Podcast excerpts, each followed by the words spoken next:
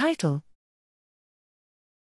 Daytime experiences shape neural activity and dream content in the sleeping brain.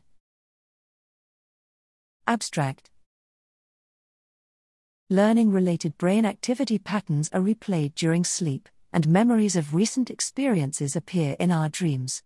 The connection between these phenomena, however, remains unclear. We investigated whether memory reinstatement during sleep contributes to dreaming participants listened to audiobooks before falling asleep. We could determine which audiobook they had studied based on dream reports collected during the night.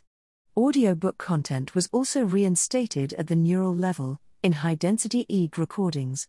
Brain activity during rapid eye movement sleep, particularly in the high frequency beta range, carried information about the audiobook and simultaneously benefited memory retention.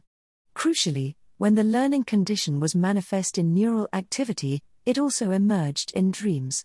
Reprocessing of daytime experiences during sleep thus shapes our brain activity, our dreams, and our memories.